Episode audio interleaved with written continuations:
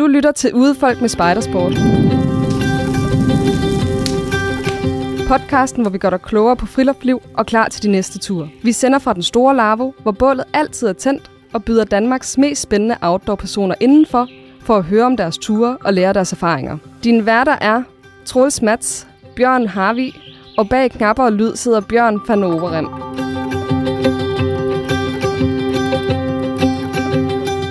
Troels, jeg tænker, inden vi øh, lige præsenterer ja, dagens øh, emne og så videre, så har den gode øh, lydmand Bjørn jo været øh, på sommerferie i Senegal, og han har taget en lille, en lille ting med, han gerne vil have, vi skal smage.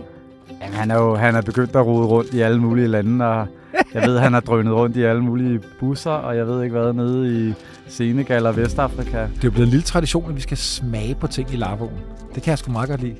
Jamen, vi kommer til at smage os gennem mange mærkelige ting, men altså, det der er i den her knitrepose, det er sådan nogle øh, lidt aflange, flade, hvide øh, hundekiks, som... Men, Bjørn, hvad er det? Jamen, det er Baobab Kiks, som er købt på siden af en landevej. Et sted mellem øh, Kaolack og Dakar i Senegal. Åh, jeg er lige ved at knække tænderne på det her. Åh, Okay, det er ikke det, man regner med. wow. De er meget søde og sådan lidt syrlige, lidt frugtsmag. den er god. Den er fin. Altså, dagens hovedperson har jo faktisk også været i Senegal og cyklet gennem Senegal. Jamen, han har jo, han har jo været øh, en masse steder i verden. Var det, var det 54 lande, han cyklede sig igennem? Som jeg husker det. Der skulle ikke gå mere, end at vi skulle ind i anden sæson, og så fik jeg snedet den der turcykling ind, Troels. Hvad tænker du om det? Jamen, jeg ved ikke, hvordan det skete, men ja, du fik lige lusket noget, øh, noget cykelturing igennem. Så i dag, der er det øh, Koga-cykler og Ortlieb-tasker og lange cykelture. Nikolaj Bangsgaard, frihed, tegne stregerne på kortet selv. Altså alt det, jeg jo selv elsker ved at tage på, på tur og cykle. Nikolaj er jo øh, er den dansker, der har cyklet øh, længst ude i verden. Øhm, og, jeg, og jeg synes, det er så fantastisk, at en mand, der, der har været så lang tid afsted og set så meget, vælger at bruge sommeren. Han er jo netop lige kommet hjem på at cykle gennem Norge. Helt enig. Så bare roligt, Troels. Altså, vi, vi, vi bliver i Skandinavien. Jamen, det var også mit krav, hvis vi skulle, øh, hvis vi skulle have turcykling. Vi bliver lige i, øh, i det gode gamle Norden, hvor vi har det så godt. Jamen Bjørn, er det ikke noget med, at øh, Nikolaj er med i det der monsterprojekt af en bog, du har gået og rodet med i nogle år efterhånden? Jo, altså i disse tre år har jeg jo arbejdet på øh, det her store cykelprojekt. Jeg vil kalde det et magnumværk af en bog, som, øh, som vi kalder Velo. Det er, en, øh, det er en bog, jeg har lavet sammen med øh, Morten Kirker fra Tore Grønne, to eventyr gutter, øh, som ligesom fortæller den her samlede historie om danskere, der er rejst ud i verden på cykel. Men selvfølgelig skulle Nikolaj med i, i det uhyre der. Det er jo noget med, at den kommer til at fylde en halv kvadratmeter på sofabordet. Det er 400 Men, øh, sider. Yes, sådan. Skal vi ikke bare have Nikolaj ind?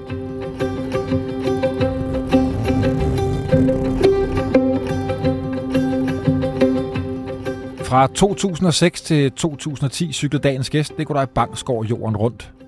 62.180 km gennem 53 lande på seks kontinenter med sin cykel, de enorme landskaber og fremmede folk langs landevejen.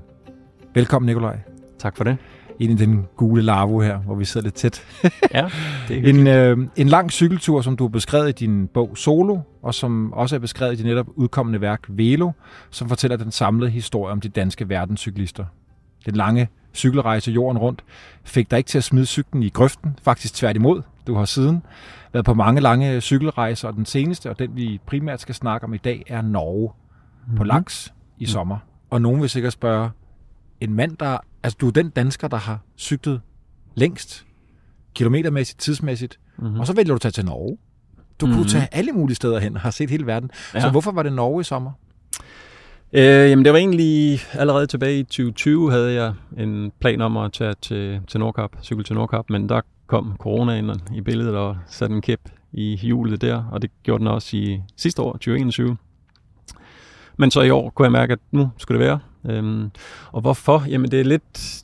Jeg har, gennem de senere år har jeg sådan begyndt at, fl- eller jeg er begyndt at flirte lidt med, med sådan de, de nordiske regioner, de lidt køligere egne, som jeg ellers har af, afholdt mig fra, fordi ja, jeg har ligesom bildt mig ind, at jeg fungerer bedst, når solen skinner og himlen er blå. Øhm, så det har mundet ud i blandt andet en tur Island rundt og, og på Færøerne og så videre. Nu kunne jeg mærke, at det var på tide at komme op og se lidt på vores øh, nordiske naboland. Så planen var Norge på langs, Ja. Christiansand, Nordkap. Lige præcis, ja. Og hvor lang tid havde du sat af til det, og hvor lang regnede du med, at du skulle cykle? Jeg havde sat sådan 5-6 sommeruger af til det.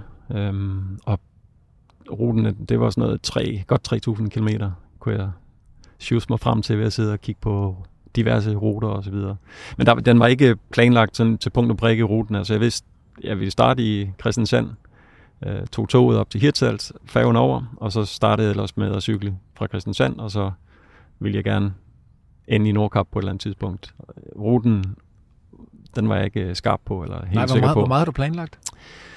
Um, altså, jeg har undersøgt forskellige ruter, og der er i Norge, altså, der er forskellige nationale cykelruter, um, som jeg sådan tyede lidt til. Um, men jeg havde ikke planlagt egentlig. Det var først, da jeg kom til Christiansand faktisk med færgen, at jeg fandt ud af endeligt, at jeg ville bevæge mig ligesom direkte nord, nordpå, øh, op mod øh, fjellet, i stedet for at følge kysten, der var en via Stavanger og Bergen, som, jeg, som også var en af de oplagte muligheder. Øhm, så jeg havde, og det er gerne en strategi, jeg benytter mig af, når jeg tager til et nyt sted. Altså jeg undersøger, hvad er muligheden her, så jeg ligesom har en palette. Jeg ved, at okay, det her det er mine muligheder.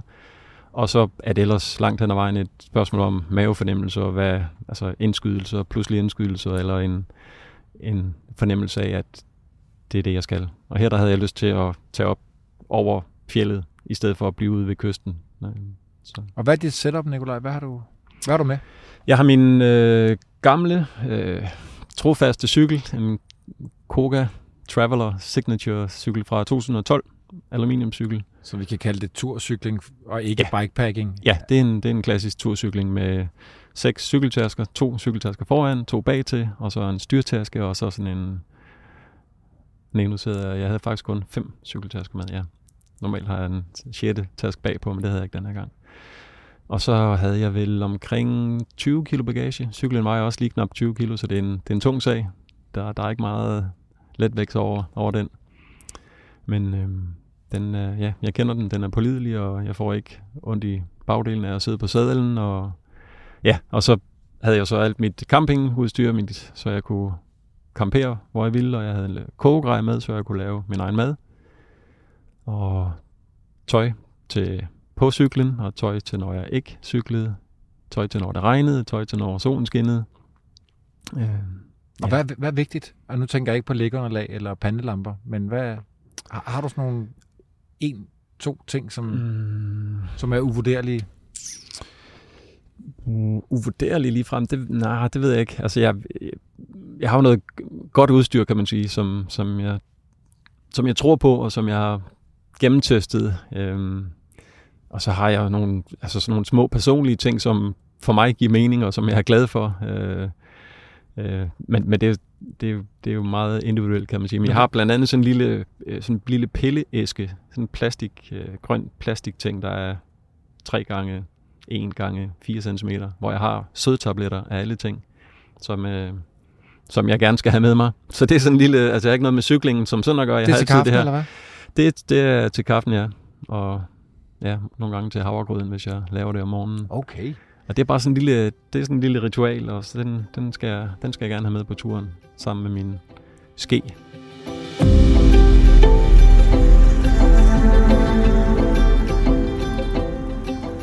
Hvordan ser, hvordan ser en dag ud på cyklen?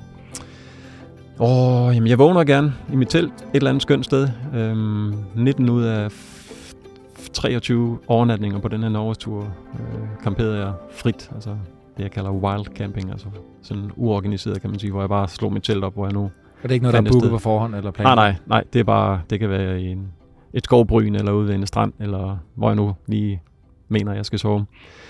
Øhm, så den starter gerne med, at jeg vågner op i mit telt og tjekker vejrudsigten. Øh, håber, at himlen er blå. Det var den øh, ikke særlig tit. Øh, Du lyner lige op og tænker, skal jeg blive liggende i posen, eller nej, ikke så meget det. Jeg låner bare op, og så, så tænker jeg, øh, okay, bliver det en, øh, en blå, blå himmeldag, og så lå halen, eller bliver det endnu en grå dag med, med regn, og så lå halen knap så meget, men stadigvæk lå den lidt, fordi jeg var stadigvæk på tur, og friheden, og øh, alt det der uforudsigelighed, og det var fantastisk øh, privilegium at få lov til at opleve Norge på den måde. Øh, og så lavede jeg gerne øh, morgenmad, kogte noget vand på mit gasblus, så jeg kunne få en kop kaffe. Jeg har sådan en termokop, og der kan være en halv liter i, så det er den ordentlige kop kaffe. Øh, havregryn fik jeg gerne til morgenmad, med lidt frugt og lidt nødder og hvad jeg ellers lige havde. Mm, og så pakkede jeg lejren sammen, ud over stepperne, holdt frokostpause. Altså, det er jo, jeg cykler jo det meste af, af dagen, kan man sige. Øhm, gjorde stop, fotostop hele tiden. Jeg, det er meget vigtigt for mig at få lov til at, at dokumentere, både i, i form af at skrive dagbog og, og så tage billeder af det, jeg ser. Og jamen, grundlæggende bare forholde mig åben til at være modtagelig over for alle de input, når der nu men, kan... Nicolai, når du vågner om morgenen, ved du så gerne, hvor du skal sætte teltet op om aftenen, eller tænker du, Nej. det vinder værd, og hvad Nej, mulighederne er? Det ved jeg stort set aldrig. Øh, Det var nærmest kun, når jeg vidste, at jeg nærmede mig nogle af de lidt større byer. Så nogle er der enkelte af i Norge. Trondheim for eksempel, der vidste jeg, da jeg vågnede om morgenen, der havde 50 km til Trondheim, eller Trondheim, der vidste jeg, der skulle jeg til, og så tog jeg dertil. Men jeg ender så i øvrigt dagen med at sidde inde på sådan et rockmuseum, fordi det regner, så sidder jeg inde og får lavet mit udstyr op, min powerbank og så videre. Og så da regnen stopper ud på eftermiddagen, så kunne jeg mærke, at jeg havde flere kilometer i benene, og så blev det helt spontant til videre afsted. Jeg troede, jeg skulle sove på et øh, hostel den nat, men så tog jeg videre og cyklede så jeg ved ikke, 50 km mere. Så jeg ved stort set aldrig, når jeg vågner om morgenen, hvor, hvor dagen vil slutte. Og det er en blandt ufattelig mange uh, skønne ting ved, ved Det det, er her. essensen af friheden, ikke? Jo, det er det virkelig. Altså, det har jeg det virkelig godt med. Uh, ikke at vide, hvad, hvad dagen vil bringe. Altså, det, det inspirerer mig og motiverer mig. Jeg er godt klar over, at det øh, kan få nogle folk til at blive ængstelige og skide bukserne, for at sige det øh, lige ud. Men, men det, det trives jeg virkelig godt med, den, den uvidshed. Og erfaring må også sige dig, at jeg skal nok finde et sted Også og det. sætte det telt op. Ikke? Absolut, absolut, ja. Nikolaj, et par, et par nedslag på rejsen gennem Norge. Øh, måske nogle af dem, som er kendte eller ikke er kendte. Øh, nogle ting, som overraskede dig positivt, fordi det var smukt eller Mm. storslået. Har, Ja. du nogle, har du nogle nedslag, vi kan...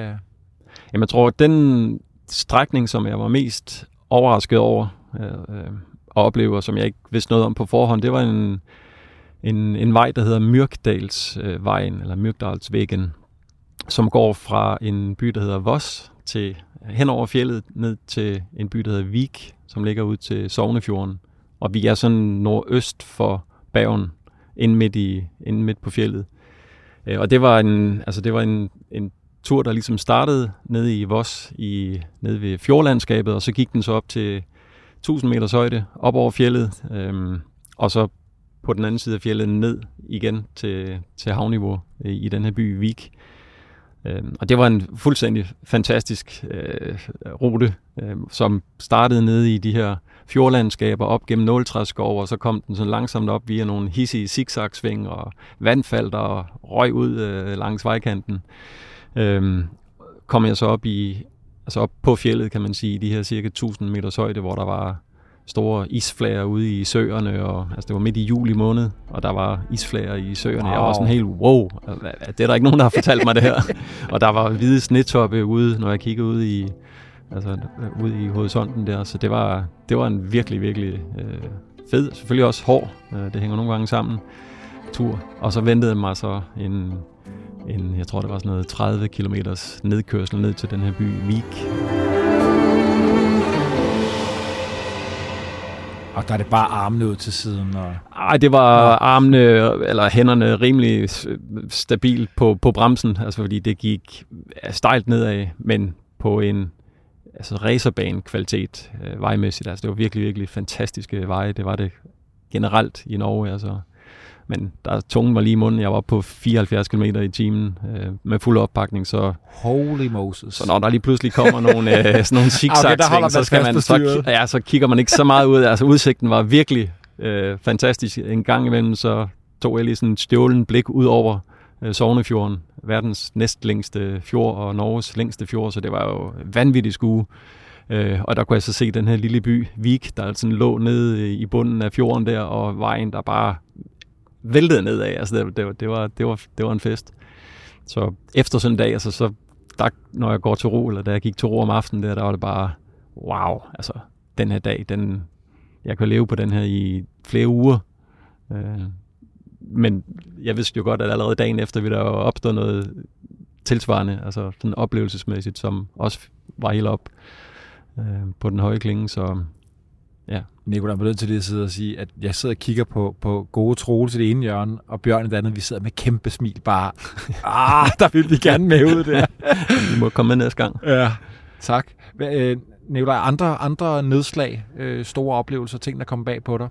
Øhm, jamen altså, der var også den her kystris, kystrisvejen, øh, som også blev kaldt rute 17, som jeg havde læst om og hørt om, og været inde og tjekke inde på, på nettet. Øh, og det, det er en af de helt store klassiske øh, turistruter i Norge. Øh, National Geographic har kaldt den, øh, altså har puttet den på deres liste over en af de 10 skønneste, mest fantastiske øh, roadtrips i verden. Så, så der havde jeg sådan lidt forventninger til den også. Øh, og havde heldigvis et par dage med, med, med godt vejr. Altså, og, og der kunne jeg virkelig se, okay, det er det her, de mener. De første par dage, da jeg cyklede, det er sådan 650 km strækning fra lidt nord for Trondheim, og så op mod Bodø, ude på det, i det centrale, centrale Vestnorge, kan vi sige.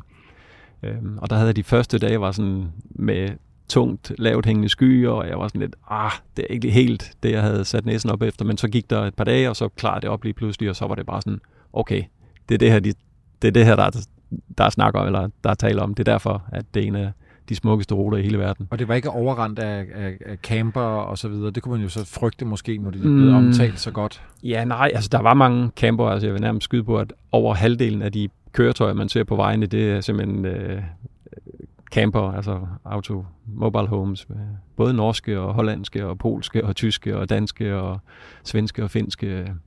Men det var ikke noget, der betyder noget samlet, synes jeg, i det, i det store. Altså, du er tryg nok på cyklen, du er okay på cyklen, Ja, ja, fuldstændig. Ja, folk var ufattelig søde til at køre store udenom, så det, der har jeg slet ikke haft nogen problemer. Jeg har også et bakspejl. Det, apropos, øh, jeg siger, lige skal lave et lille loop tilbage til det vigtigste, den vigtigste ting, jeg havde med. Det vil jeg sige, det er mit, øh, mit sidespejl øh, på cyklen, hvor jeg så hele tiden kan navigere i forhold til, hvad kommer der bagfra af trafik. Øh, så det gør, altså, så jeg faktisk kan høre musik, eller høre podcast, eller hvad jeg nu har lyst til at høre, hvilket jeg gør en hel del, samtidig med, at jeg føler mig super tryg i trafikken, fordi jeg kommer ikke lige pludselig til at svinge ud foran en bil, for jeg er hele tiden orienteret. Det, det er simpelthen blevet en vane, at jeg kigger i det her øh, side bagspejl hele tiden.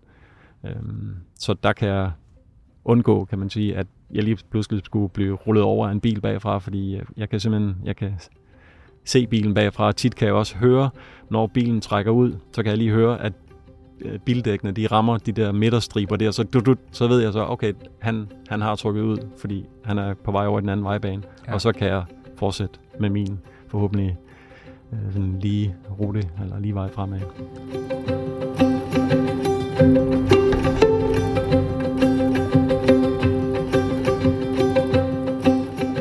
Nikolaj, den, øh, den, den sidste dag, eller nogle af de sidste dage, må jo også være, være vildt for dig. Jeg tænker Nordkap og... Ja.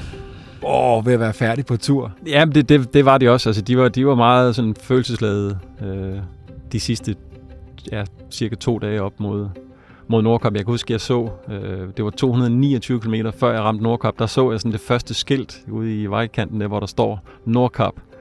Øh, 229 km, og jeg ved ikke, hvad der skete med mig, men jeg blev bare helt rørstrømsk, og det var ligesom, det var sådan et visuelt, kunne jeg bare se, hvor tæt jeg var på målet nu. Jeg havde jo cyklet på det her tidspunkt 22 dage, non-stop, ingen hviledag, og jeg havde 229, sølle 229 km tilbage, så der, jeg stoppede op og tog et billede, og jeg, jeg begyndte, altså, og det er ikke noget, jeg bare sidder og skaber et eller andet øh, øh, øh opfundet drama. Altså, jeg, jeg, jeg begyndte simpelthen at tårne løb ned af kinderne på mig, øh, og, og det, det kom bag på mig, øh, hvor, berørt og hvor ramt jeg blev af det. Øh, men jeg tror, det var en konsekvens af, at altså, det har også været en hård tur selvfølgelig. Der har været... Ja, altså, jeg var blevet øh, udsat for lidt af hvert fra de norske vejrguder. Øh, 8-10-12 dages regn non-stop, øh, for eksempel. Øh, så, så det er klart, det, det begynder efter, når man står op til sådan 10. regnværsdag i træk, så begynder det sådan at knage lidt i systemet, og så, så det har også været en hård tur, en barsk tur, men, men jeg kan godt lide det sådan. Altså, det var ligesom, jeg ønskede det. Belønningen kommer heldigvis Belønningen på et kommer, ja. Og det er jo ofte bag de store udfordringer, at de store belønninger også ligger. Og det kunne jeg mærke der. Altså, det var ligesom en forløsning. Og den, det var sådan en ligesom 229 km lang nedtælling. Så kom det næste skilt måske ved 217 km, og så igen, så kunne jeg mærke, åh, nu kommer tårerne igen, og det var bare sådan, min, helt nede i maven kunne jeg bare mærke, at min, min mave græd af taknemmelige og glade tårer. Og så fandt jeg så et fantastisk sted at slå mit telt op øh, dagen, inden jeg så nåede Nordkap, og så havde jeg så et par, par lange maratondage, fordi til sidst så kunne jeg mærke nu... Hvordan er det så at nå Nordkap? Øh, jeg tænker også rent sådan naturmæssigt. Jamen, det er egentlig ikke... Det er sådan lidt antiklimatisk, kan man sige. Øh, der er sådan et stort monument. Øh, det er super velbesøgt selvfølgelig, alle ved til Nordkap. Øhm, så det, og det var jeg forberedt på, at man skal ikke sætte næsen op efter den helt store naturmæssige oplevelse. Det, det ligger ude på sådan en nøgen klippe, hvor der så er lavet et, øh, sådan et informationsturistcenter med en restaurant og et museum, og så er der så den her, den her ikoniske globus, hvor man så det er sådan ofte tager et af vejen, billede enden af vejen. Ja, ja. Her stopper Europa. Det gør det så ikke helt, men det er en anden teknisk detalje, vi må lade ligge for nu. Øhm, fordi Nordkap har ikke nogen, det er ikke det nordligste punkt øh, på hverken i Norge eller i Europa, men anyway, det, det er ligesom Nordkap, det er blevet det her ikoniske, det er det, man skal til. Så der var hundredvis af autocamper deroppe, og masser af mennesker, jeg, altså lidt, øh, jeg havde egentlig ikke lyst til at være deroppe, men det kunne ikke overskygge den glæde, jeg følte, og den stolthed, jeg følte over at være noget dertil. Øhm, så, så det var et stort øjeblik, absolut. Øhm, det, og så, ja, så blev jeg liggende deroppe i, i mit telt lige en enkelt dag. Og, og havde det måske lidt, lidt mere for dig selv? Ja, jeg havde lidt mere for mig selv, der jeg kunne ligesom bare ligge og forsøge at reflektere lidt over de foregående 24 dage og 2.680 km, som det blev til. Vi nåede øh, vejs ende, Nikolaj. Og inden du øh, kan slippe ud af larvoen, så har vi jo øh, opfundet en lille ny ting her i sæson 2, hvor vi øh, stiller alle vores gæster tre spørgsmål. Mm-hmm. Er du klar på dem? Dem er jeg klar på. så hvad er dit allerbedste turtip? Kom afsted. Ud over stepperne. Dream it, plan it, do it. Ikke lyt til alle de der stemmer, der siger, åh, hvad nu hvis, og kan jeg nu det her? Bare kom afsted. Hvad er dit bedste stykke grej? Um, jeg tror, ud over mit bagspejl, så er det min, noget så eksotisk som min, min telefon, min mobiltelefon, min iPhone øh, med alle de apps, der nu følger med. Og der er jeg specielt glad for en kort app, der hedder mappy.cz, øh, hvor jeg på Norges turné havde min øh, rute indtegnet.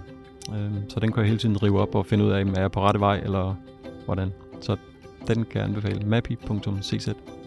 Og hvor går din næste tur hen, Nikolaj? Den går til Ibiza på tirsdag, hvor jeg okay. skal ned og, og vandre i to uger på med rygsæk og på egen hånd og ikke så meget fest og party, som man ellers har jeg hørt tager til Ibiza for, men jeg vil ned og vandre. Vi glæder os til at følge med. Fedt. Tak, fordi du var med. Selv tak.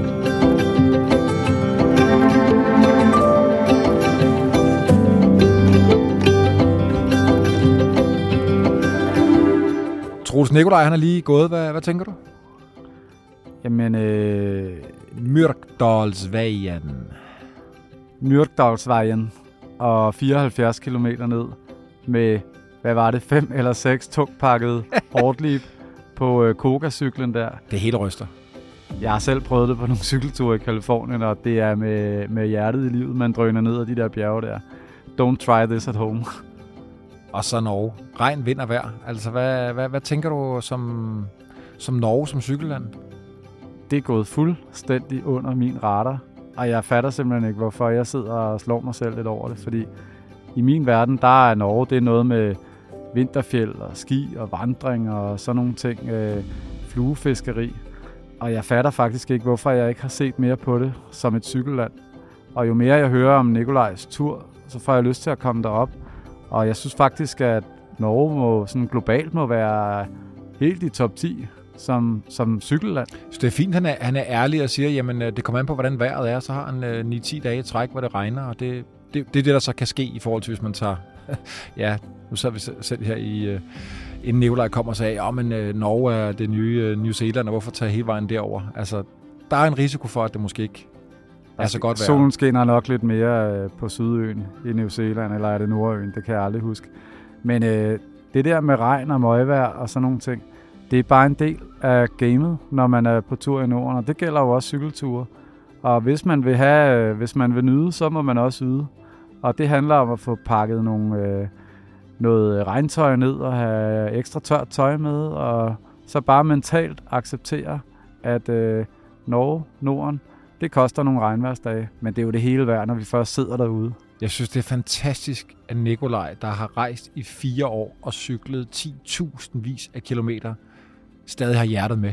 Altså, han stadig kan sidde og blive sådan følelsesladet over at se de her landskaber, og stoltheden over at have kunne cyklet øh, på tværs af, af, et land. Altså, det, det er bare så fedt, den der passion, han har. Jeg synes, det er så fantastisk. Jamen lige præcis, fordi en mand, der har cyklet så meget og så langt, jeg havde faktisk forventet, at sådan en, en uh, tur på langs gennem Norge bare lige havde været sådan en lille hyggesmuttur for Nikolaj. Men uh, i virkeligheden så er konklusionen på det her jo, at Norge er det vildeste cykelland, hvis det på den måde kan få skovlen under en så gavet øh, turcyklist som Nikolaj. Så det er bare et topcykelland, og jeg skal derop.